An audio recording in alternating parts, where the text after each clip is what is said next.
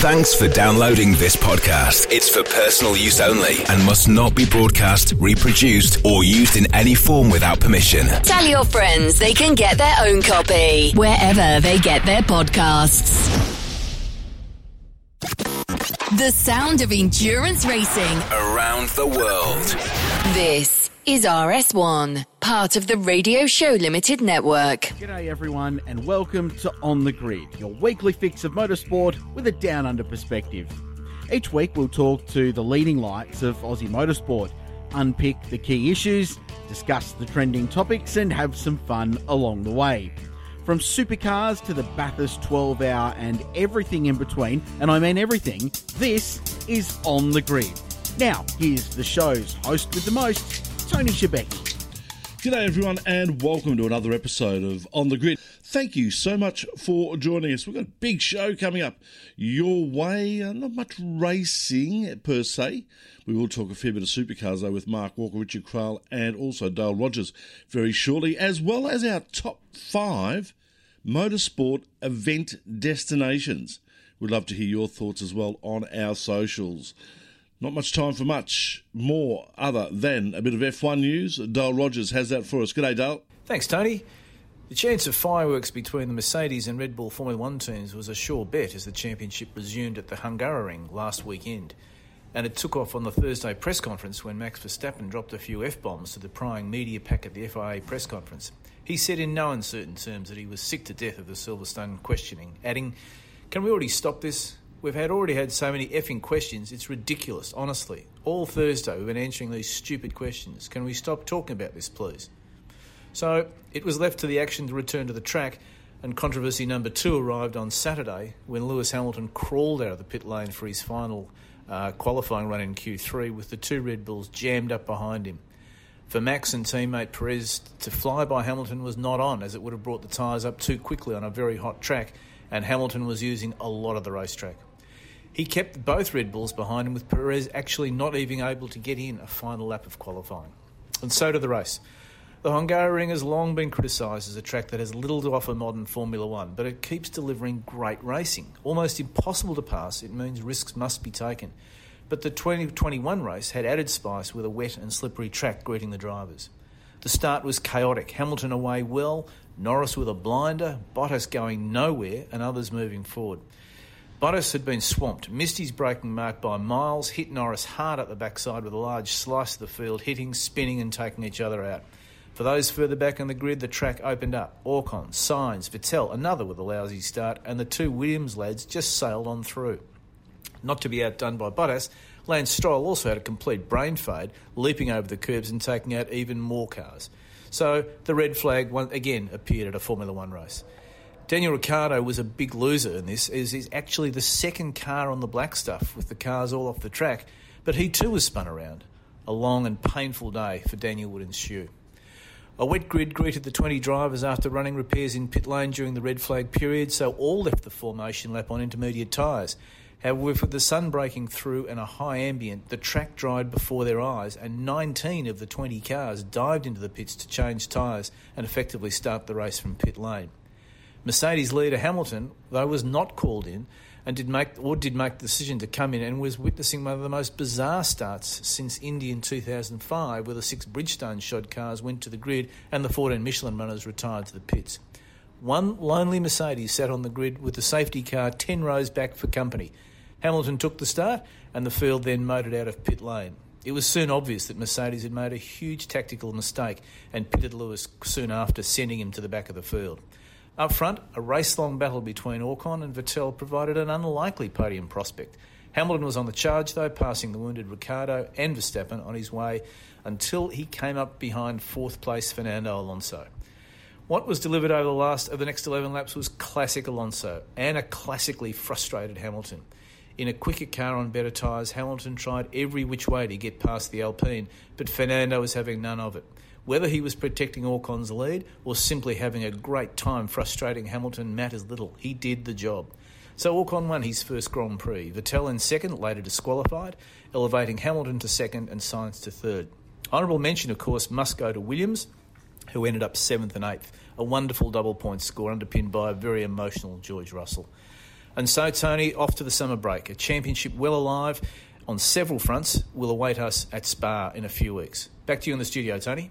All right, time to catch up with the crew. Special show this week on the grid. Our top five, we'll explain it in just a tick, and other things as well. First of all, let's go around the table. Richard Craill, hello to you. Tony Shebeki. That's all I've got. How are you? oh, I'm well. Good. Uh, Mark Walker, how are you? Tony Shebeki, Richard Craill. Dale Rogers. Hello.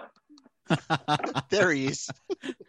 I just thought, I thought uh, when Mark just said the other two, I thought, well, maybe I'm maybe I'm done and I've finished now. Yeah. Uh, of course, all three gentlemen from the racetorque.com.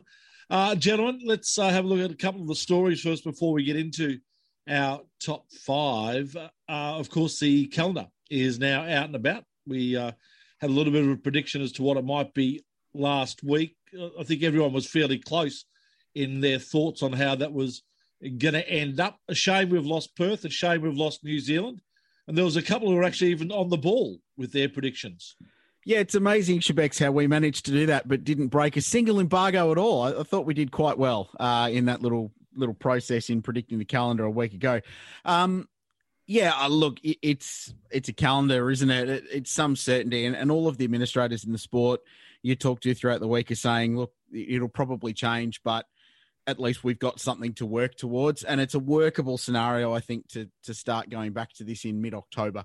Um, that seems to be a a reasonable deadline. Will Sydney be out of strife by then? Probably not, but uh, all things being equal, Victoria will at least be open, and hopefully Queensland are as well. And they're the, the big ticket items that matter for teams in almost every category, as it turns out, supports as well. So got some certainty. Um, Winton was always going to be in there somewhere. Phillip Island, I like. That's a, a, great addition. And though it hasn't been officially announced at the time we record this, it looks very likely that the Australian Grand Prix Corporation will be promoting that. So that'll be really interesting to see how another group promote a supercar round because normally it's supercars themselves doing that. So that'll be something really interesting to follow. Um, Bathurst first weekend in November. That's the weekend that worked with all the other events that are scheduled in November uh, on the mountain logistically to get it up. Will it stay there? I reckon it's 50 50 to move even later than that potentially. Um, and then obviously we go to the Gold Coast as well. Um, the events that miss out miss out because of border reasons. It's as simple as that. You can't risk going to WA because they'll lock you out or lock you in. Um, and New Zealand, by the time they have to commit to to getting the freight organised, which is outrageously expensive, uh, it was too late. So hence the reason Mark Walker and Dale Rogers. There's talk already of a Kiwi doubleheader for next year to do a bit of make-up rounds uh, in the future. I sat here in this very chair this time last week saying, "Oh, Brisbane's in a bit of strife," and here they're in a lot of strife. So, making up dates for anything in the future, you you're pretty much wasting your time, aren't you? I mean, who knows what's going to happen? It's good to have a line in the sand. We've got something to aim at, but uh, this thing's so fluid, this way, that way, and everywhere else you know, you don't know how it's going to pan out. But uh, at least we've got something to aim for and to look forward to in a few months' time, I guess. Uh, the, the, the one that's got my goat was the article on motorsport.com by Andrew Van Leeuwen talking to Sean Seamer about we're going to fly everyone direct to Bathurst. We're going to save Bathurst by flying them all in there, which is on the. Seems to be making the assumption that Sydney might still have dramas, but uh, regional New South Wales will be green and good to go. I don't know about you guys, but pretty much everyone I know drives to Bathurst, don't we? It's just uh, logistically speaking, like all the campers, you've got all your camping gear. You can't fly all that stuff in. Uh, you know, you'd need 10,000 rental cars, and there isn't 10,000 rental cars in Australia left anymore. You can't land something bigger than a Dash 80 on that Bathurst runway. It is a quite small regional little airfield there. There's so many things wrong with that thought. He's put it out there, and I don't think that was really the right thing to say because it's not really going to work out. If Sydney's still anything other than, you know, a yellow zone, the borders are still going to be shut. They're not going to make a special exemption for Bathurst to allow 40,000 punters in because it's two hours west of Sydney. So I think everything on Bathurst and certainly the Sydney Super Sprint after that is dependent on Sydney getting its act together and and sorting out its numbers, which here we sit another week and they haven't. So they've got to start thinking about how they're going to get on top of things. Yeah, I think that one was a thought bubble, Mark. It's a little bit like Albo's thought bubble this morning that we're going to pay everyone in Australia 300 bucks when they get vaccinated. So it's, I'd put it in that sort of camp. uh, but great to see two rounds of Victoria. The island, it's, look, the island in, uh, at, at, time of year will be great. Um, the racing there is great. Unfortunately, it doesn't get a big crowd, uh, which is probably in one respect, uh, from social distancing point of view, could be okay. But it's it's pretty cool, pretty cool racing there. And from a Victorian point of view, great to have two events in Victoria. The state that probably couldn't host anything last year is uh, actually mm. coming to the fore. So I think that's all good. And the the Sydney one is the big question. Obviously, Bathurst a huge question, but even the Sydney night race, I think, still a question mark. So um, they've got to get on top of it. We've been through this in Victoria. We know what it's like. Um, but yeah, I, I, think the calendar as it stands looks great. Um, and if we can get it over the line, fantastic. The one hope I've got with Phillip Island, if it is the Grand Prix Corp running it, is that they normally run a lot of camping down there with MotoGP. And yeah. that's something that they haven't done with supercars successfully in the past. If they get that camping element in there, there's no reason why you can't build a crowd around that.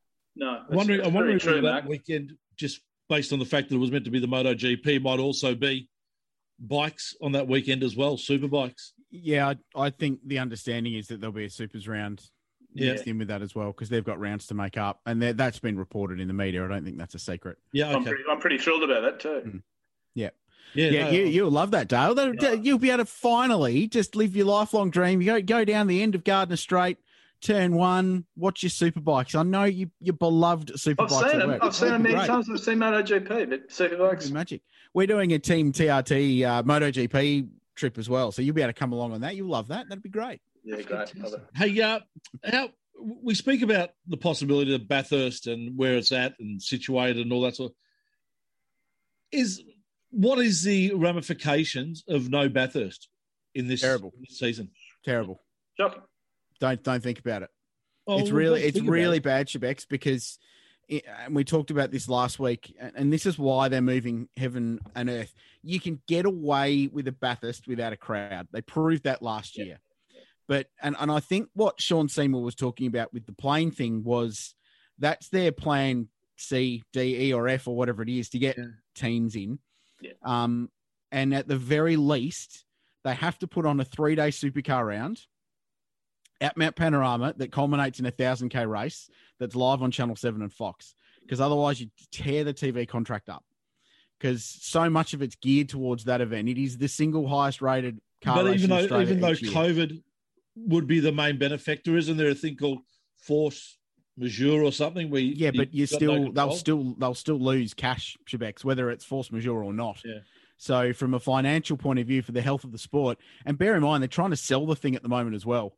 So they're doing everything they can to get a season in and to make sure that the books and the accounts look as good as they possibly can. So it will, it will run, Tony, even if it's on Christmas Eve. It'll run. Yeah.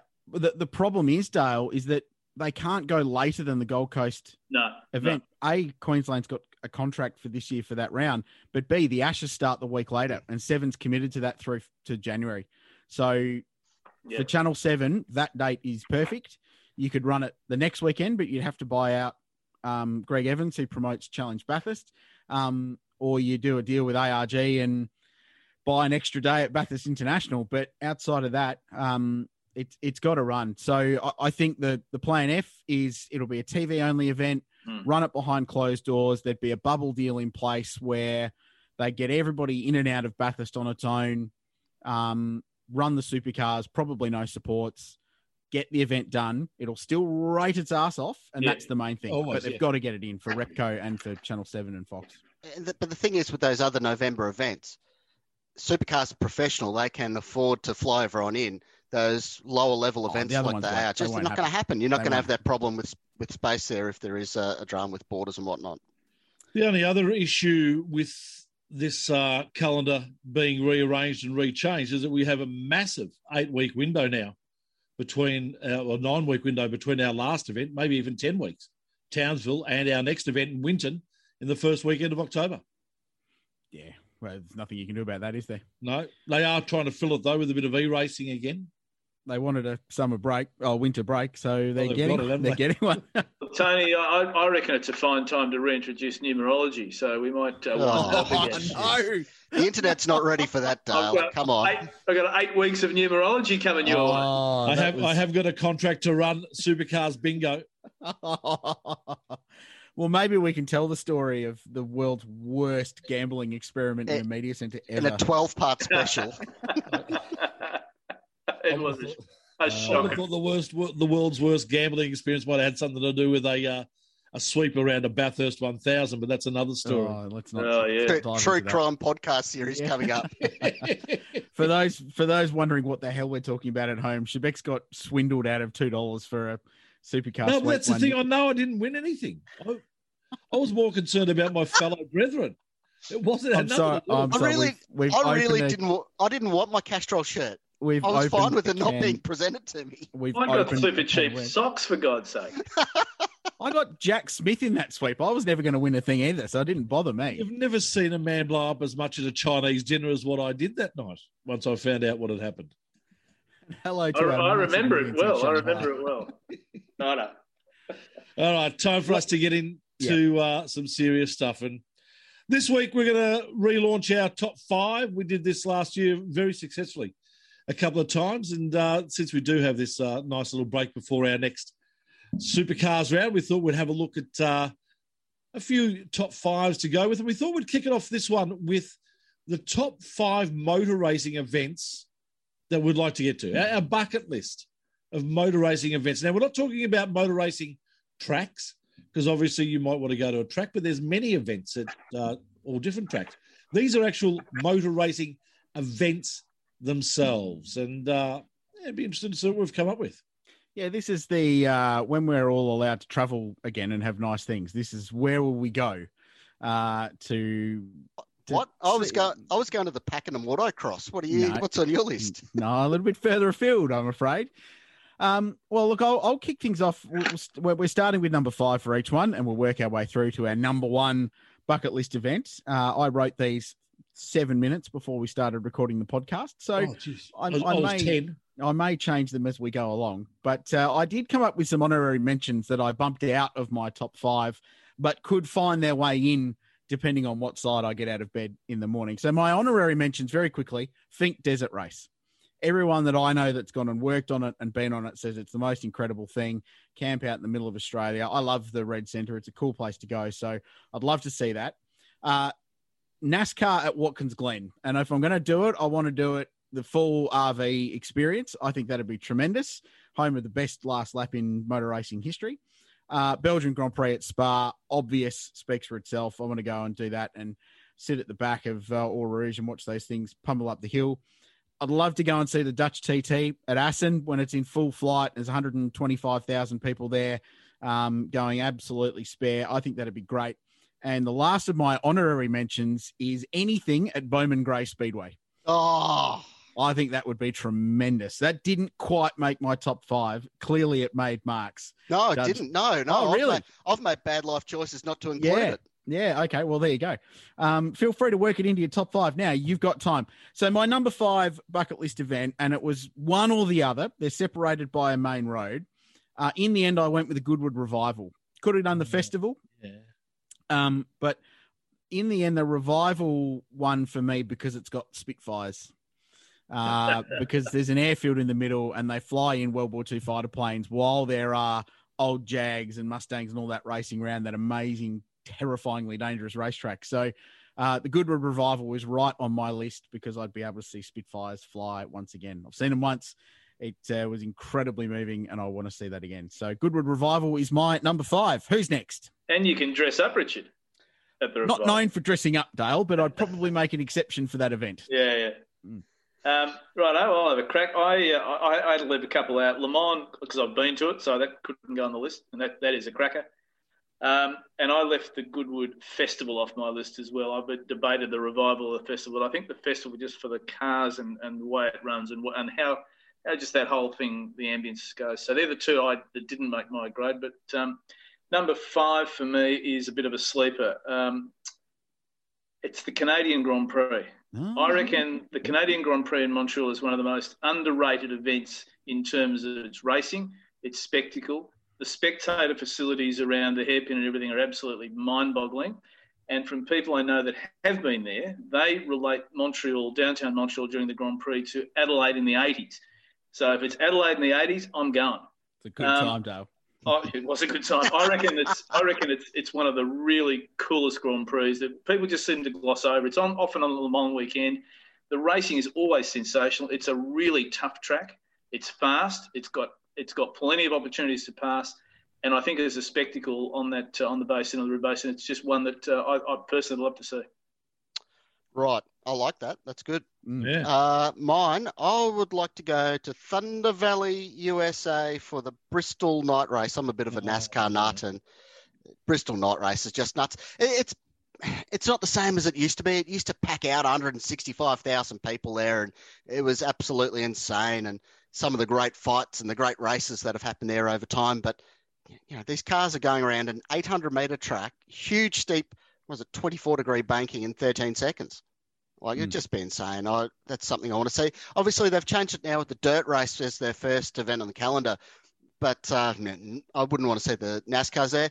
And, and I think if to see the sprint cars and whatnot else that they run there at Bristol on that short track, I'd probably prefer to go to somewhere like an Eldora or a Knoxville or something like that for those. So for for mine, I'd like to lock in the Bristol night race at number five. Yeah, Uh, luck. Some notable exceptions for me uh, Monaco Grand Prix, Goodwood Festival, and also Spa.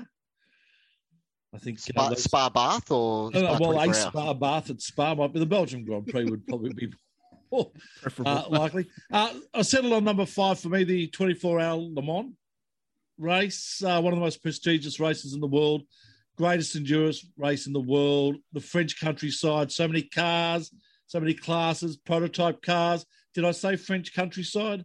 All that sort of stuff. It would just be an amazing place to be. And also, because it's been about 15 years since I've actually stayed awake for 24 hours doing anything, you know, I'd like to see if I can still do it. Good. I I like it. can, I can endorse that, Tony. It is a cracker of an event.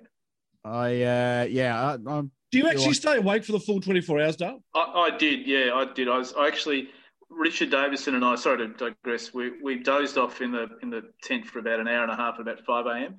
But no, we we had a crack at it. We got there. Yeah. I I remember the 24 hour in 2003. Uh, I made it through, I think it wound up being about 50 hours in the end there. I tried to have a snooze early in the running, but there was a Certec Porsche that ran at about 180 decibels, which uh, completely undid any. yeah. Yeah. yeah. it was no good. So, uh, yeah, you'll be right, Shebex. You'll be fine. Beautiful. I'm there. Great. So number four for mine. Uh, th- this one's a little bit from left field, but uh, I've been watching a bit of this stuff lately, and I think they're all mad. And it's Rally Finland. Mm. Um, I, I it, it's the ultimate WRC event for mine. And you look at Mon- the Monty and things like that. And interestingly, Monaco Grand Prix didn't even make my top ten for whatever reason because it's such a rubbish. And can I just say that I don't want to go, that I, I had it in my uh, exceptions. I don't want to go for the Grand Prix because it's probably one of the most boring Grand Prix. But just Yeah. to be there in the atmosphere and all that is the reason why I'd want to go. Yeah, that'd be great. But Yeah. I can't afford Monaco, so it's I'm just not even going to bother. Um, Rally Finland, I, I think it's incredible. WRC cars at full tilt are phenomenal, and that place is where that f- phenomenalness is just exaggerated because they're doing 200 k's an hour through a pine forest, flying over those massive jumps. Finland's incredibly beautiful. I know several Finnish people, and they're all brilliant. Um, Christ, they can drink, which is another big tick on the box for mine. Um, I just, I just, it looks like a great carnival event. Go out into the forest. They've got the fires going. They're all drunk on whatever the Finns drink, but watching the best drivers in the world, arguably, in these WRC cars attack those stages flat out. That for mine, it, it's not so much about caring about who wins the rally, but from an experience point of view, I reckon that would be right up there. So that for mine was a surprise, even for me at number four. Um, I want to get in early here and get this out of the way before you all poach it off me. But uh, it's probably one on my list that will be the hardest to get to with all the border restrictions and whatnot in place in modern life.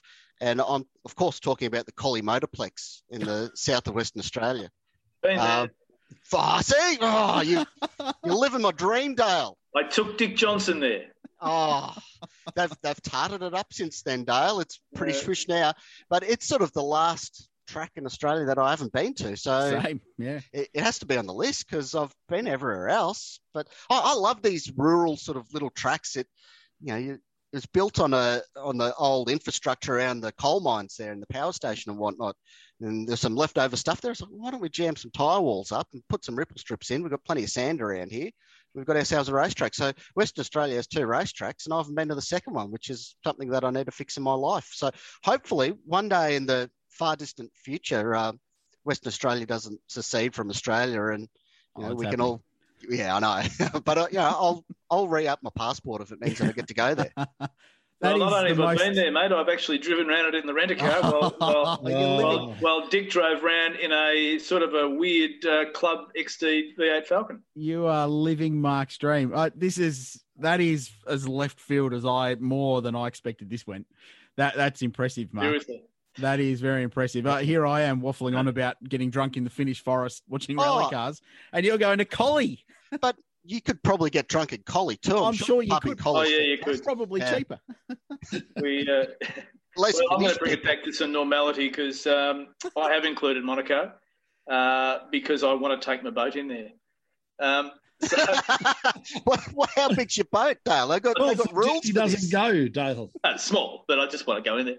Um, look, I just think it's it is it's since 1929 it's been the the one that that, uh, that that people sit up and take notice of. It would never get a license to run a go kart race in any country in the world today. Uh, but people who've been there, sat at the swimming pool and watched these things go around there have just said it is just mind-boggling. Uh, so uh, you know, you might catch up with a few celebs. Who knows? Get lucky. But uh, yeah, I want to pull the boat up and uh, head down to Casino Square, watch them run down the hill, rent it to back, and then uh, go back to the boat for a few uh, a few beers. But uh, yeah, look, I think it's one that I definitely want to go to. I seriously thought you were going to say since 1929 I've been wanting to go there. My You'll number keep- four, and I cannot believe that I'm about to say this because Oh, no. Collie. Motorplex. Do we need to call the Fully lawyers? no, no, no, the We just- Bathurst 12 hour. Oh yes. Oh, I've uh, a, a six-hour supercar race around Bathurst is amazing in itself, but I've never actually watched live a Bathurst 12 hour because cricket's always been on. It's always hmm. taken me away from it. So 12 hours of watching Porsches, Lamborghinis, Ferraris, Mercs, and every other amazing brand name in motor racing going around the greatest track in the world. I promise I will get there one day. I even know the bloke that runs it. Do you? The mayor of Put me in- Bathurst. Can you put me in touch? Because I'm out of Phil contact. well, see, there's news on this podcast. Yeah. Look at that. There you go. So the Bathurst 12 Yeah, hour, I will get ripper. there. I promise I will. Okay, Like I, ripper. uh, Shebeki, I promise that you'll get a media pass if you go. Assuming Thank I'm you, still mate. working there. Uh, right, halfway through, and I'm now going to the United States of America, and uh, I bandied around quite a few racetracks where I'd like to see these particular cars race, but ultimately it came back to one because I've already seen the biggest of all. I've been to the Indianapolis 500, so I thought, where else could I go? I would love to go to Road America to watch Indy cars. Mm. That place is unbelievably good. The race this year was an absolute belter. Um, current IndyCar racing is fantastic. It's getting more competitive. The cars are awesome. They're throwing more horsepower at them. They look spectacular. It's a real old school road course that produces great motor racing. But uh, outside of that, it's the surrounds and it's everything around it. It's the tailgating, the camping side of it it just looks like a brilliant festival again in a forest. It's a bit of a theme there for mine um, that will continue, believe it or not. Uh, I, I, that's pretty high on my bucket list. I would love, love, love to go to Road America for the IndyCar race. So that's uh, that's on the list. And actually, it always falls on my birthday weekend, so that's a pretty good excuse, I reckon. Number three, Road America IndyCars.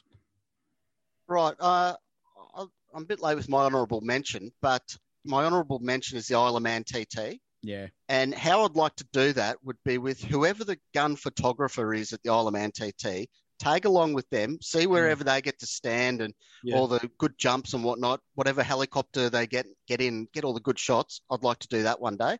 But that was my honourable mention. My number three is the NRHA uh, NHRA four wide nationals in Charlotte, like proper top fuel dragging drag racing, but four wide. Mm. Like I think that would be pretty special.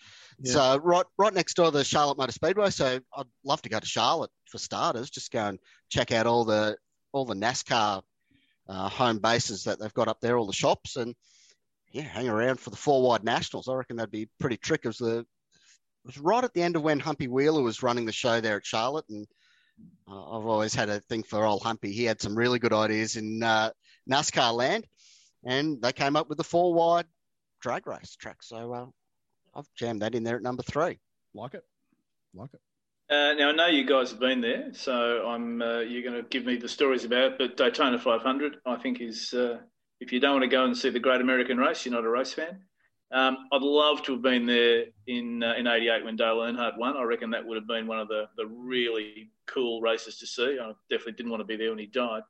Um, but look, at yeah, it's a cracker. It's a it's a great race. It, it turns on every year. The last ten laps are electric, and I know that you blokes have sat in the stands and drank a few and just enjoyed every second of it. But it is it is a marvelous race. It's bizarre that the the grand final is the first race of the year. It's a very yeah. strange thing to do but it is the great American race, and uh, uh, for, certainly for NASCAR. And uh, yeah, that's that's definitely one for me.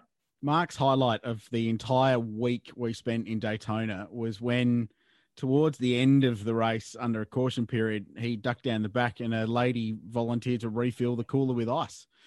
That was, yeah. I think, Mark's entire highlight of the whole trip. we we nailed that trip, didn't oh, we? Yeah, yeah. Those, we, we tripped well. The was... uh, the homemade trail mix the yep. yeah, you just get nuts and M and M's, mostly M and M's. That's Thanks trail mix, apparently. Uh, Save some stories because you might get a chance to tell some of them again very shortly. Uh, oh, don't. There's lots of stories. Well, I mean, where do you go? There's the uh, the gun range next to the track that had a six pack and bullet special. Yeah, correct. Yeah, shoot beers and, and shoot beers and drink guns. It was amazing. oh, that, that was really um, cool. I mean, we, we, hmm. sort of did the, the whole three day job up there, and the, the day before we went to a short track down there at New Smyrna, which uh, cool. you know you could have done whatever was on track at Daytona, but going to the short track and seeing the old super modifieds, highly recommend that as a something a bit different. But yeah, uh, yeah Daytona. Yeah. Number three for me is the Dakar Rally. I know oh. Finke would be fantastic to do in the middle of Australia, but that Dakar would be Finke on steroids, wouldn't it? It'd just be absolutely massive. Who was the cartoon character that used to say those words, danger is my business? I think it might have been Cool McCool. Jeez. Uh, wow. And how cool would it be to be a Dakar? Danger everywhere you look. Sand, sand, and more bloody sand. The heat, grueling, vicious, brutal. That's where I've got to be one day. Dakar Rally. It would be cool to see Toby Price do crazy yes. stuff there, wouldn't it? Yeah. Like, I mean, that yeah. guy is phenomenal. Mm. Like it. And, and, to be there a couple of years ago, what was it, about four years ago when he won that first one? Yeah. Four or five yeah, years ago, that would have been amazing. Yeah. No, I like it. That's a, that's a good selection. Yeah, it's been some nice left of field ones out of this. I, I hadn't even considered Dakar, so well done. Um, my my number two um, is not left of field. It's pretty much uh, on the list of everybody who hasn't been to it, and it's Le Mans. And um, hello to everyone listening through the Radio Show Limited Network, the home of Radio Le Mans. Yes. Um, looking forward to finally taking you up on that offer to come over and actually work on the bloody race at some point when we're allowed to. um, but yeah, look, it, it's you know, it, it's I've done Indy. Indy was number one on my list. Daytona was right up there as well. So Le Mans the next obvious choice. So it's 24 hour. Not much more I can add to it. Everyone knows what we're talking about. Right. Uh, number two, I would like to go to the biggest little city on earth for the fastest motorsport event on earth. I don't know about the technicalities of this, if it really qualifies for what we're saying here, but I want to go to the Reno Air Races. Yeah, oh. nice. Like that is just yes. something so ridiculously, incredibly stupid that I want to see it before my time's through. Like just the, the names of the classes. You got the Formula One, you got the biplane, you got the sport, you got the T6, you got the jet, and you got the unlimited. And they're all flying very close to the ground incredibly quickly. And often crashing and burning. Quite often crashing and burning. Well, not there for that, but I'd love to see planes having a race because that just sounds absolutely ridiculous. Like the fast category is the jets. Their average lap time in qualifying is over 800 k's an hour. Mm. And it's right in front of your face. And that sounds ridiculous. So yeah, Reno Air Race. And Reno, it sounds like a good place because they've got the National Automobile Museum there. Yeah, okay. Yeah. Although a friend of mine that's been to Reno said eh, it's just a shit version of Las Vegas. But well, and what's correct. But, but, Las Vegas doesn't have air racing, so mm. told me. Uh, put it on the list. Number two. Uh, now, I don't like winter. I'll put my hand up. I'm a summer boy, but I'm prepared to go into the freezing depths of the cold into Wales to watch what I think is the greatest rally on the, in the planet, which is the Rally of Britain. Um, they run it around some amazing forests, some that have been logged. Uh, I, I, had uh, was lucky enough to travel a bit through Wales with an old supplier of mine back in my Revolution Rescue days, Cobra Seats. Hello, Cobra Seats, if you're listening saw some of the roads and things. It is just amazing. The thing we don't see on the WRC telecast is actually the depth of the field. Uh, at, at Rally of Britain, there's probably 90 plus cars running. And not only are the WRC cars, which as Richard's already mentioned, are just something else. I mean, every time they try and them down, they go faster. Um, but they also have obviously the British, uh, the, the, the, Formula Two. They have the British Championship, but then they have a whole cracking bunch of, of classics. And weird people turn up. Richard Brooks turns up. Bloody David Coulthard turns up driving them. And they've got old Group B cars, old uh, uh, old escorts and things, all in this eclectic field of 98 or 100 cars, running through some of the most beautiful forests in the freezing bloody cold in Wales. Mm. But I reckon it's just one of the cracking rallies of the world. So, yep, that one's for mine. And I, I hadn't thought of Finland, but I might just uh, bookend it. Beautiful picture there, Dale. Right. That very, very nicely. My number two is the Isle of Man TT. Have to be the scariest race of all, wouldn't it? Uh, yep. Absolute top speed on two wheels, no safety barriers. The ultimate road uh, street race, isn't it? To an extent. Mm. I would have banned motorbike races from this. Probably the most amazing race to watch as well. what was that, Dale? I would have banned motorbike races from this conversation. uh, what a beautiful place to see it as well. A little country between England and Wales the world's greatest road races, a gathering on the mountain course, 37 miles carved out into the island's public road system and guaranteed casualty every year. and thanks thanks to the uh, Wikipedia page you read that off of. do, do you reckon well, you could do an epilogue on that one? Do you reckon you could do a pub crawl along the various pubs along the track? Surely it's been surely oh. it's been done. There'd have to be a special tour package for that. Ch- surely. Chad, friend of the show, Chad Nailon has been there and done it. So we will ask Is him. Like the Tour de France in a day. Hey, would it be like the Tour de France? Well, no, it's just like the Tour de France if it's all roided up. Yeah, yeah. Just, just there'd be less. There'd be less French people there. Yeah, that's true. Good point hello to everyone listening to us in France. I know we have a large have we, audience. Have we been cancelled? No, not yet. Oh, good. No, right. Okay. We're working hard though. It's our own. We publish ourselves, so you can't really cancel us. It'd be a it'd be a team decision. Uh, right, number one, and uh, continuing on with that theme, not of being cancelled, but of being uh, crazy, sort of last bastion of amazing, perilous events. Uh, where else but the Rocky Mountains, Colorado, and Pikes Peak? Pikes Peak.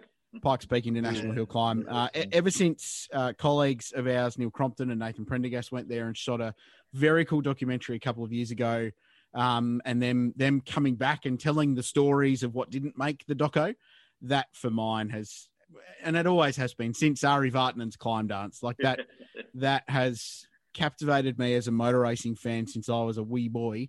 Um, it's definitely number one on my list. I would love to go to Pikes Peak. Um, John Hindhaugh from RSL has called it for the last couple of years. Ironically, he's had to do it remotely because of the pandemic and everything, but um, it, it just looks amazing. And those shots from the top of the mountain when they're hanging a wheel out on the outside of one of the hairpins and there's all of Colorado stretching out in the background, or sometimes the clouds. Mm. Um, that just strikes me as one of the coolest things. I would happily go on oxygen because I'd need it at 14,000 feet um, to, to see that race. So my number one is the Pikes Peak International Hill Climb. Right. So my number one, bit of a story here. Back in the day, I went on holidays with uh, Andrew Van Loon and our wives down to Lenggries in the bottom of Germany, down bottom Bavaria there, went skiing and I guess drinking because the next morning I got up and had to go for a little walk and wear it off and there was a poster in one of the bakery windows, and it was a motorbike towing a dude on skis. And I'm like, oh, oh that looks all right. That looks like a piece of me. And it had that day's date on it. So I took a photo of it. I'm not real crash up the whole speaking German thing. So I took it back to the team. What's all this about? Oh, that's skijoring. It's on today in the paddock over there. All right, well, let's go and have a gander at that. So there was just a paddock, uh, snow as far as you could see, some sprigs of whatever the local tree was marking out a bit of an oval. there are a whole heap of speedway bikes. Uh, you know, the ice speedway bikes that they've got over there. And there were skiers with a short stretch of rope, and they're having these races around this paddock. And it was nine o'clock in the morning. Everyone's drinking beer. It was minus eight degrees, and it was the most sensational racing you've ever seen in your life because there were people getting wiped out, falling off. You know, the ski would fall off, and the guy wouldn't notice, and he'd just spear off down the other end of the track. It was fantastic. We couldn't wait all day, but you know that left a bit of an impression. So I went home and started researching this stuff, and this skijoring, they call it the act of having something tow you around in a competition. Might be an animal, might be a motorbike. Back in the day, they used to have cars towing skiers around in competition. You know, how cool is this? And you know, it's something that's big up in the, the very cold parts of the world. So I assumed that it'd be something that they'd be still running in Russia, because that just sounds like a very Russian thing to do, isn't it? We've got an old Skoda or something out the back here. We're going to tie a ski to the back of it and have a race. A Lada. Then, a Lada, that's what I'm looking for. Mm. But I was wrong because it was actually a lot closer to home because uh, the family used to have a bit of a shack down in Kitzbühel. Next town over from Kitzbühel, they have a event there in February called the GP Ice Race, which is something where, okay, it's cars towing skiers around, but it's Formula E, Le Mans prototypes, rally cars, Wow. all this kit for some ridiculous reason. It's organised by Ferdinand Porsche Jr. They go and mark out a track in the snow on the lake in the city of in the town of Zell in Austria, and they have these ridiculous races. They had an Audi DTM car, they had Porsche Cayman GT4 rally car, they had all this ridiculous kit, and they're tying skiers around and having a great time. And there's ten thousand people there. So that sounds like an absolute piece of me. It's like a bit of a Goodwood festival, but it's drinking in the snow, Yeah. which is is all a bit what I'm for. So I'd like to lock in at number one for me, the GP ice race. I'm glad it's a thing. Mm. Nice. Wow, I learned something. Yeah, Mm. it's news to me too. Um, Now, now I, I know this is a bucket list one. I've actually been there, but I've never been there when there's a race on. So, Oh, um, so I'm gonna, I'm still gonna Stretching the rules, but I think it counts. Yeah, No, Co- Collie, anyway, Collie because- Motorplex. because yeah, Collie Motorplex.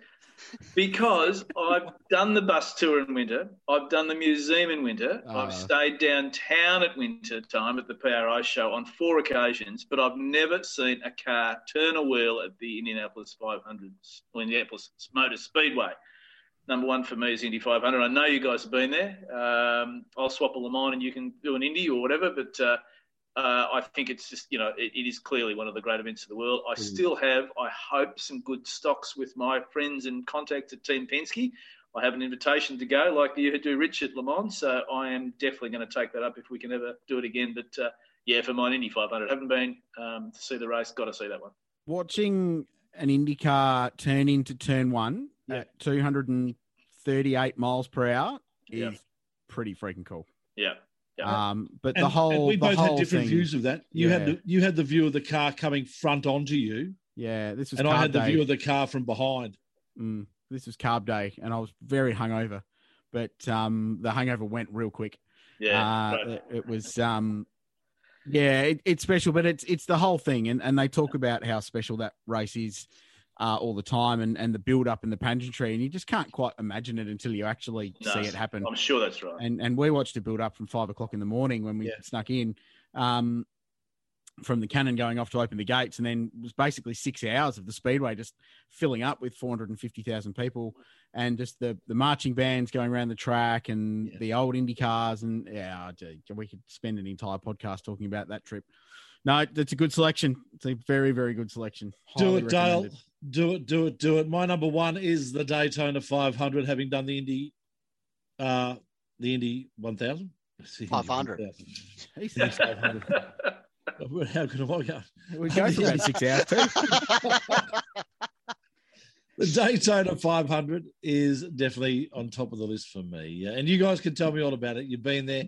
The first race of the new season, as you said, Dale, new drivers into NASCAR, new drivers into teams, the expectation. It's in Florida, so you know the weather's going to be pretty amazing. Please explain to me why I wouldn't want to do this, boys. Well, Friday night for the truck race, everyone crashes. Uh, Saturday night for the Xfinity race, everyone crashes, and then they all have another crash again on Sunday for the 500. which is brilliant. Yeah. Yeah. Fine by It's just you, you got to be a bit drunk to enjoy that because it's just a bit silly and a bit dangerous. Is there Um, another one that you have to do in a motorhome? You have to do the tailgating and all that. No, that- No, no, I wouldn't. Not not for that one. I'd No? um do the full proper grandstand seat. Like- get get the bus in and out and everything. Like it's it's. It was easy. It was easy. It was cheap. Got a good hotel down the road in Orlando. Yeah. Um, you get the garage pass for the Saturday, so you can go on the infield and experience that whole sort of uh, setup. You can go in the pits. There's very different pit access there. Like if you can get on the infield, the, the give the fans a fair bit of a insight into the garages. It's all open pit wall policy there in the Mm. garages. Not like supercars where it's a closed shop and you're not allowed to look in. Yeah. If you're a punter, they've got a glass wall there, and you can see absolutely everything that happens in the garage. So very different. You know, the grid walk. Uh, that you got to take a Nikko pen with you.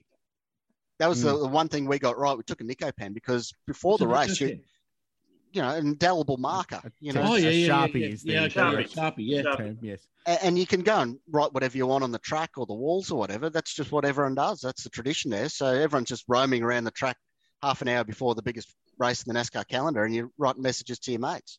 Didn't you Yeah. urinate on a wall or something? No, or like- something to do with No, water? Cool, well, cooler that, that bag was had a small lake. Yeah, yeah, we- yeah. We we The kicked ourselves. We kicked ourselves off the racetrack pretty quickly after that. Yeah, we? when you're sitting on the start finish line and uh, drinking a what, Miller Lite, Uh, I think we're on the Miller yeah, Light Miller's, program. Yeah. yeah. And um, you look down and go, oh, gee, there's a bit of bit of water on the racetrack. That's that's far from ideal. And then you look at your cooler, and it's coming out of your cooler. yeah. Um, we we decided that that was the point where we'd seen enough of the speedway Yeah. itself, and we'd go to our seats and sit down and have a hot dog Nice. and uh, and watch the race. but uh, that's good. But Florida's pretty good fun, isn't it? You got Cape Canaveral there. That'd be great. We Yeah. we did a little trip down to Sebring. I mean, Sebring was a bit different out of race weekend, I'm sure. Yeah, that was cool. Reminded No, me of Mallala. Yeah, I- you- you're giving Sebring a bit of credit there. That's um, Mallala's a hell of a place. Um, and look, if those touring cars still went to Mallala, I would put that on my bucket list. Even though I've I was going to put Hyundai racing on at Mallala. Oh, mate, honourable it's the best thing you've ever seen. Seriously, fantastic. Well, we've done well, gents. We have 18 different bucket list events of It's our out of 20. So that's that's pretty good. The only double ups were Le Mans and uh, and Daytona 500. So that's that's pretty good. That's a very cool Well, list. We'll publish that on the race torque tomorrow. It's not real good if we want to take friends to these big events, is it? We'll be going by ourselves. But I tell you what, it gives you a lot of podcasts. Yeah. it does. It does. exactly. No, that's good. We love it, and we love your uh, feedback too, folks, as well. Uh, hit us up on our socials. We'll, we'll publish this list as a story on the racetorque.com soon after the podcast goes live. So give us your feedback. We'd love to know where you'd like to go. There's probably some events that we'd uh, not encountered that we, we'll add to our own lists, I'm sure. So please jump on board.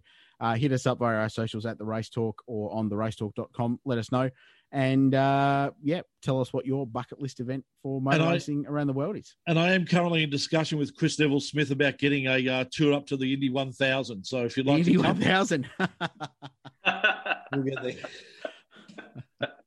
Good Well, that's, good. boys. that's a good list. I like it. We'll do more of these. If you've got a, a top five bucket list or top five something you'd like us to Yeah. talk about, hit us up at the Top race torque. five pit lanes. Can we get that in? No. No, No. no. it's, uh, top five places to have a beer at the end of a day at a racetrack. That's a good one. That's a good one. We've got eight What- weeks until they race again. We've got lots of time. a Let's do to that.